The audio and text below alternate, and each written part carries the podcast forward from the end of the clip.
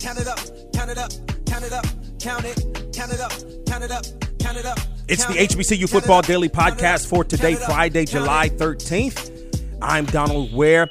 Happy Friday to you. It's the end of another great week, and hope you're looking forward to a great weekend. I know I am. Got a lot of uh, Little League Baseball and softball plans, so I'm very much looking forward to that. Um, again, if you've downloaded this podcast, don't forget about the weekend edition of From the Press Box to Press Row airing on a radio station near you. Log on to our website, boxtorow.com, boxtorow.com. That's B O X T O R O W.com. And what you want to do is go to the affiliates link and find a radio station in your area that carries the program, or you can listen on tomorrow, 9 a.m. Eastern Time. That's 8 a.m. Central Time and 6 a.m. Pacific Time on Sirius XM Channel 142. Going to be talking, matter of fact, um, we're going to be talking a lot of uh, uh, NBA and the transactions that have uh, transpired over the last couple of weeks. We're also going to be talking about the fact that the CIAA tournament has put out the bidding process. So now cities can bid on future CIAA tournaments. Um, they're going to make the announcement in December, as a matter of fact, December of this year, as to where the 2021 CIAA tournament is going to take place and for the next three years. So they're putting out a bid process that's going to be every three years. Um, a, city will be selected.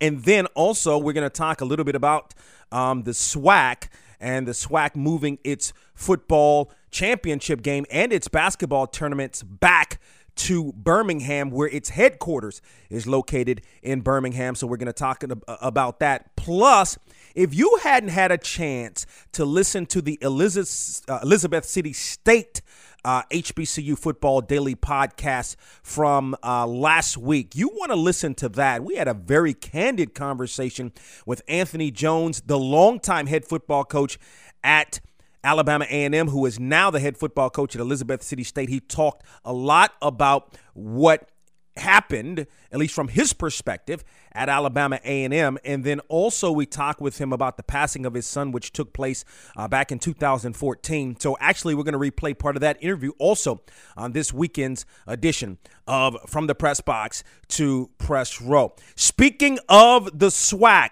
on today we're going to be taking a look at the Grambling State Tigers, two-time defending SWAC champions, two time defending SWAC champions. As a matter of fact, Media Day taking place today. And speaking of Birmingham, also Media Day taking place in Birmingham today for the SWAC. And wouldn't you know it, the Tigers have been picked to win the Western Division. I don't think there's any surprise behind that. The the question mark is uh, who is who are they going to replace at quarterback? Who are you going to replace at running back, but the the defense should be solid. Matter of fact, they had 15 players that were named to all SWAC teams. 15 players who were named to all SWAC teams, and uh, we're going to talk uh, obviously about the Grambling State Tigers today. Of course, Broderick Fobbs enters his fifth season as the head coach at Grambling, and uh, you know he's just boy, he's really turned the program around. I mean, I, I, don't think it can be overstated where this program was back in 2013.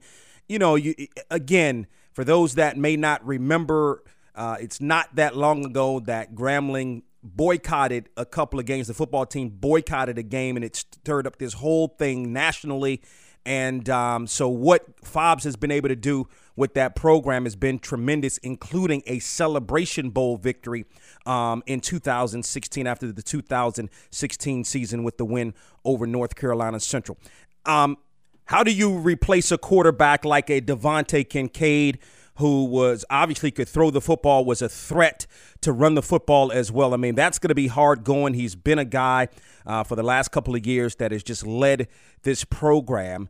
But I, I don't say but because it's hard to replace a guy like that. So right now you have a battle between Geremy Hickbottom, who is the only quarterback on the roster that started a game, and then also Charles Wright. But throw into that mix a uh, a, a transfer kid um, who, as a matter of fact, um, the young man is by the name of Alden Clark. Um, he's at all he, he he's transferring from uh, Arkansas State. He's a guy that's from that area, and so that's gonna that's gonna be a real battle right there. Now at Arkansas State, he redshirted as a freshman, so he should have all four years to play at Grambling. Doesn't mean he comes in and is the starter because he did not play at Arkansas State, so he's still, um, you know. But he but but again, it's gonna be a real battle um, coming out of spring. There wasn't, uh, you know, there wasn't a clear cut favorite between Wright and uh, and Hickenbottom. So uh, or Hickbottom, excuse me. So um, you know, we'll definitely have to see how that plays out. But that should be an interesting quarterback battle um, going in to uh, fall camp. And then the running back. I mean, how do you replace a guy like a Marquez uh, Martez Carter? Who was uh, phenomenal really all four years, had a great story. Started out playing basketball um, in college uh, at Wiley. I believe he was at Wiley. Um, got sort of was was not a fit there. Came back home um, and decided it was given an opportunity, as a matter of fact, to walk on to Grambling's program, and in four years did an absolutely tremendous job. So how do you you know, w- what do you do there to try and replace a Martez Carter? What you do is you do what a uh, what what Coach Fobbs would do, and that's move a tight end to the running back position. Jordan Jones, who was um, selected as a All Conference performer last year, um, second team at tight end. As a matter of fact, is now going to play running back. The kid is big. Um, you know, if you look at him currently, or you know, just looking at um, uh, the roster, at least from last year, he was 6'2 and 260 pounds. So that's what you do. You move a tight end to running back. So, you know, I, I think that's a very interesting move. Um, and, and again, I mean, you got a big guy now. I don't know, you know, in terms of his niftiness and – speed and all of that kind of stuff. But obviously, he was a guy that can that can catch the football out of the backfield. We know that for sure. And then I'm sure he had some good run after catch ability. So that's how you replace a guy, a Martez Carter, with a Jordan Jones. Um, going to be solid up front. Uh, William Waddell and Kyle Davis anchor that offensive line, both of those guys, first team all selection, preseason uh, all SWAC selections. Then defensively, I mean, defensively, the Tigers, um, out of 11 positions, the Tigers had five guys that were first team all SWAC preseason selections. Uh, the defensive line is going to be absolutely stellar and stout with Linwood Banks, Alan Carter, Carter, and Brandon Varner. And then also um, in that secondary, you got a guy like a Percy, uh, Percy Cargo who has um, some experience in the defensive backfield. But the guy that I really like and that everybody really likes is the Christmas kid.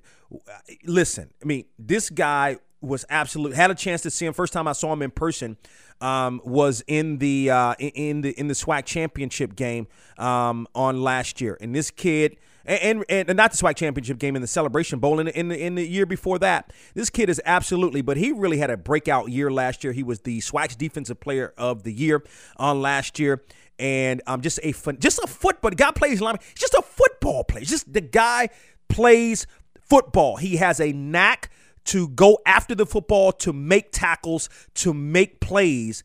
And I mean, you know, when you have a guy like that that's anchoring your defense that has that experience, boy, this Grambling defense is going to be absolutely tough. We, you know, there are some question marks as it relates to the offense. There's no doubt about that. You got a quarterback battle, you got a running back that you're moving from tight end that's coming to running back, even though what makes all things go with the offense is up front. You got a couple of guys that can anchor that up front, but at the skill positions, you, you, there are some question marks there there aren't many question marks on defense for Grambling, particularly when you have a guy like Christmas who's coming back at the linebacker position. And then special teams wise, Marco Orozco comes back as the kicker. He's a box to row All America last year, um, as was Christmas, by the way. But uh, Orozco, an excellent field goal kicker. So in that special teams game, you can count on Grambling being very, very solid there. So, I mean, you know, Grambling obviously being picked